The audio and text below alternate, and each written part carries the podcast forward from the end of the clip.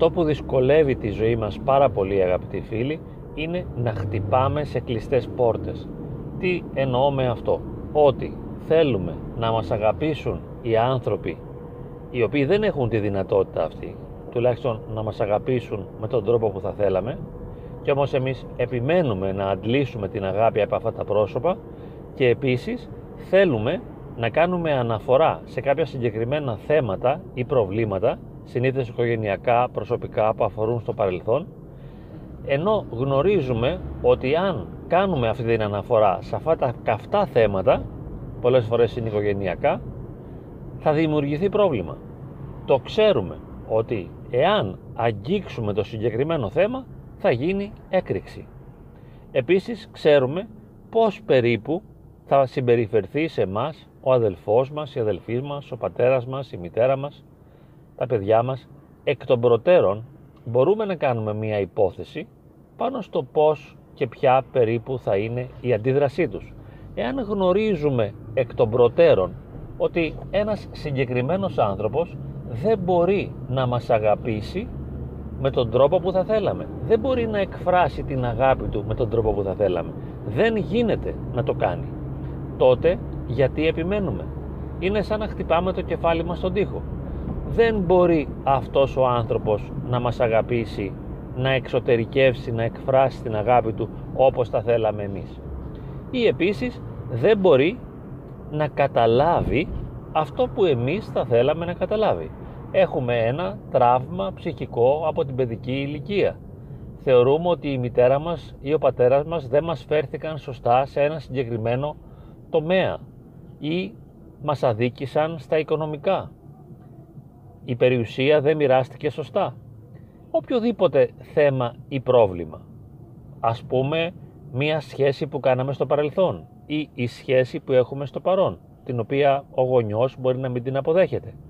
Και εμείς επιστρέφουμε στο ίδιο θέμα για να συνεννοηθούμε και να μας καταλάβουν οι άνθρωποι οι οποίοι δεν έχουν αυτή τη δυνατότητα.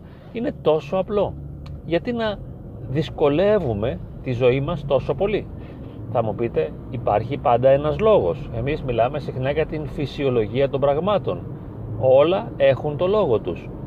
Ίσως νιώθουμε ανασφάλεια και άγχος και φόβο και θέλουμε την αγάπη από τα σημαντικά για εμάς πρόσωπα.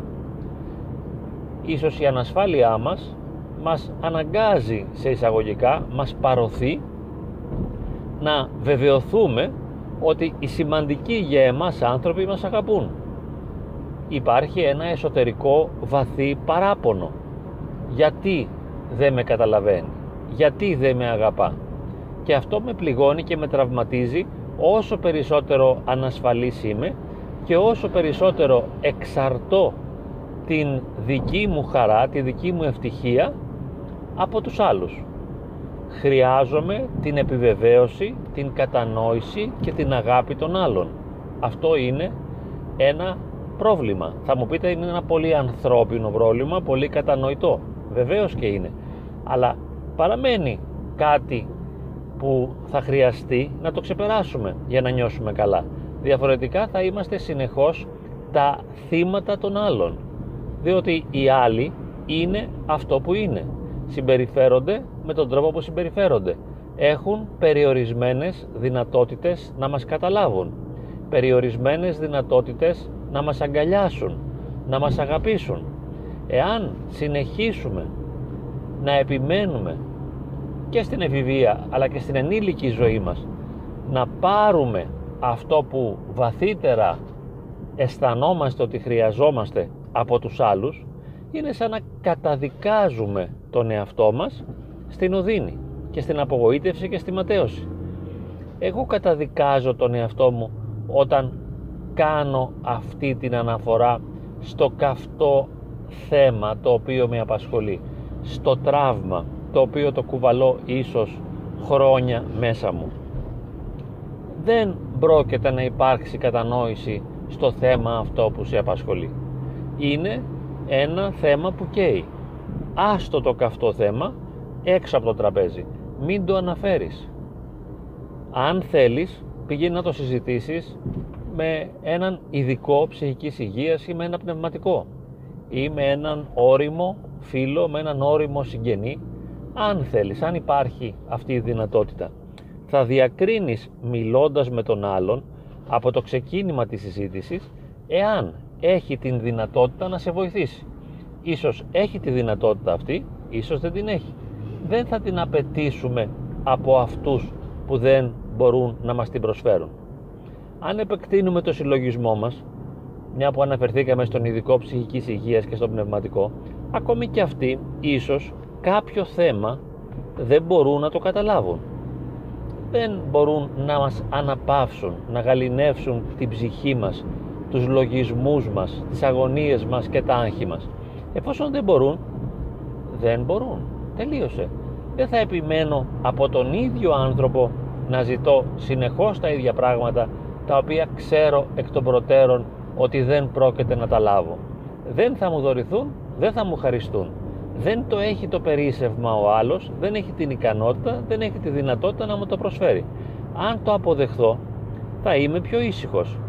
Και εάν αποφύγω την αναφορά στα καυτά αυτά θέματα, θα προφυλάξω τον εαυτό μου από οδύνη και ματέωση.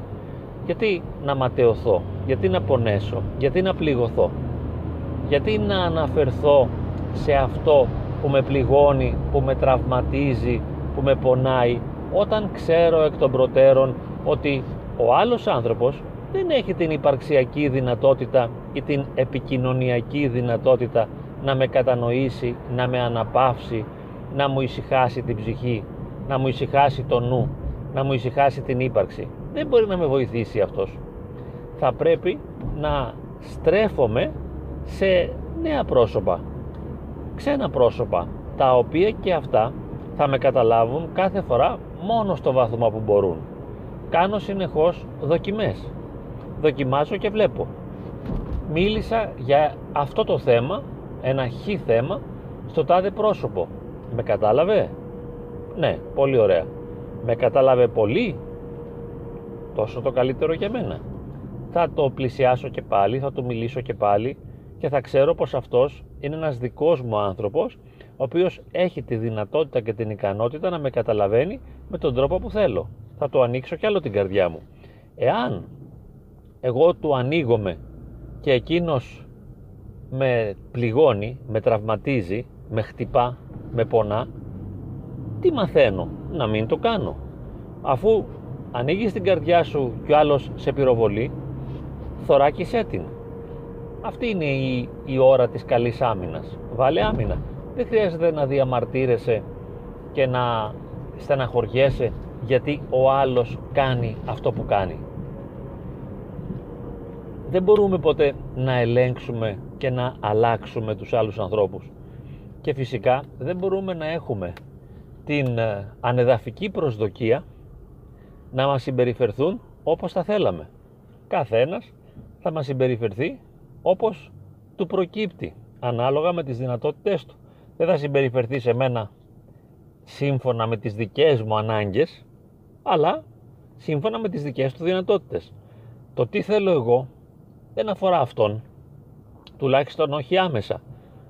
Δεν καλείται ο άλλος να ικανοποιήσει τις δικές μου ανάγκες. Η ζωή του δεν έχει ως στόχο να κατανοεί και να ικανοποιεί τις δικές μου ανάγκες είναι ετερότητα, είναι διαφορετικός, είναι κάτι εντελώς άλλο από μένα. Αρχίζω και μαθαίνω με την ενηλικίωση να σέβομαι την διαφορετικότητα και την ετερότητα, να καταλαβαίνω τα όρια και τις δυνατότητες των άλλων ανθρώπων όσων με περιβάλλουν και όσων είναι σημαντικοί για μένα. Και αν μπούμε για λίγο στη συζυγία και εκεί συμβαίνει το ίδιο. Δηλαδή, συνειδητοποιώ ότι ο σύντροφός μου ή σύντροφός μου δεν με καταλαβαίνει σε ένα συγκεκριμένο θέμα. Δεν ανταποκρίνεται σε μια δική μου ουσιαστική ανάγκη. Ωραία, τελείωσε. Μίλησε, έκφρασέ το, μπορείς να μιλήσεις με τον άλλον αναλυτικά, να εκφράσεις αυτό που αισθάνεσαι, να του πεις αυτό που θέλεις, με τόλμη και με ευγένεια, να εξωτερικεύσεις αυτό που αισθάνεσαι και μετά πάντα καλείσαι να αποδεχθείς νυφάλια τη δική του αντίδραση. Εγώ σου μίλησα, σου εξήγησα, σου εξέφρασα, σου είπα πώς αισθάνομαι, σου είπα τι θέλω, σου είπα τι έχω ανάγκη, σου είπα τι με πληγώνει. Και εσύ, ανάλογα με τις δυνατότητές σου, αντέδρασες. Εγώ προσλαμβάνω τη δική σου αντίδραση. Αν είναι αρνητική, μπορώ να σου το πω και πάλι ευγενικά. Γιατί αν δεν σου το πω ευγενικά, θα γίνει καυγάς. Και σου λέω, ξέρεις, αισθάνομαι ότι δεν με κατάλαβες. Αισθάνομαι ότι τα πράγματα δεν είναι ακριβώς έτσι και θα ήθελα να μου συμπεριφερθείς λίγο διαφορετικά. Σε παρακαλώ, δείξε μου περισσότερη στοργή, περισσότερη κατανόηση. Ε, δικαιολόγησέ με σε αυτό γιατί το χρειάζομαι, υποστήριξέ με, δείξε μου αγάπη σε αυτό το σημείο ή κάνε σε παρακαλώ υπομονή σε αυτή μου την αδυναμία. Μπορώ να μιλήσω στον άλλον. Πάντα έχω το δικαίωμα με ευγένεια να εξωτερικεύσω συναισθήματα και τις περισσότερες φορές ο άλλος μου το επιτρέπει. Μου δίνει την ευκαιρία να μιλήσω και να εξωτερικεύσω και να εκφράσω αυτό που αισθάνομαι. Δεν θέλει όμως να αρχίσω να γκρινιάζω, να παραπονιέμαι, να διαμαρτύρομαι και να το επιτίθεμαι. Και επειδή δεν το θέλει και επειδή αν το κάνω θα βρω τον πελά μου, Γι' αυτό αρχίζω να ελέγχω τη συμπεριφορά μου. Και έτσι στις επικοινωνίες που θα έχω με τα σημαντικά μου πρόσωπα δεν θα εκτονώνω εντάσεις δικές μου εσωτερικές. Δεν θα εκτονώσω επάνω σου τις εσωτερικές μου εντάσεις. Ούτε θα γίνεις το δοχείο των παραπώνων μου που θα ρίχνω μέσα τα παράπονά μου, τις απαιτήσεις μου και τις ανάγκες μου. Θα σου πω με ευγένεια αυτό που θέλω. Θα σου εξηγήσω αυτό που χρειάζομαι. Αλλά είπαμε, για να επιστρέψουμε στον αρχικό μας προβληματισμό και να κλείσουμε, ότι δεν μπορούμε να προβλέψουμε την αντίδραση του άλλου, την απάντηση του άλλου, τη συμπεριφορά του άλλου και δεν μπορούμε να τον αναγκάσουμε να συμπεριφερθεί όπως θα θέλαμε. Έχουμε όμως την ευκαιρία και τη δυνατότητα να προφυλάξουμε τον εαυτό μας. Προφυλάσω τον εαυτό μου από εσένα αφού και ευγενικά εξωτερήκευσα αυτό που αισθάνομαι και σου εξήγησα πώς θα ήθελα να αντιδράς και να μου φέρεσαι σε ορισμένες περιπτώσεις. Και συνειδητοποιώ ότι δεν το καταλαβαίνεις, δεν αλλάζεις, μένεις ο ίδιος, καμιά φορά χειροτερεύεις. Τότε αναλαμβάνω την ευθύνη να σταματήσω τη διαμαρτυρία και να αποδεχθώ στο βαθμό που μου είναι δυνατόν και μπορώ αυτό που είσαι.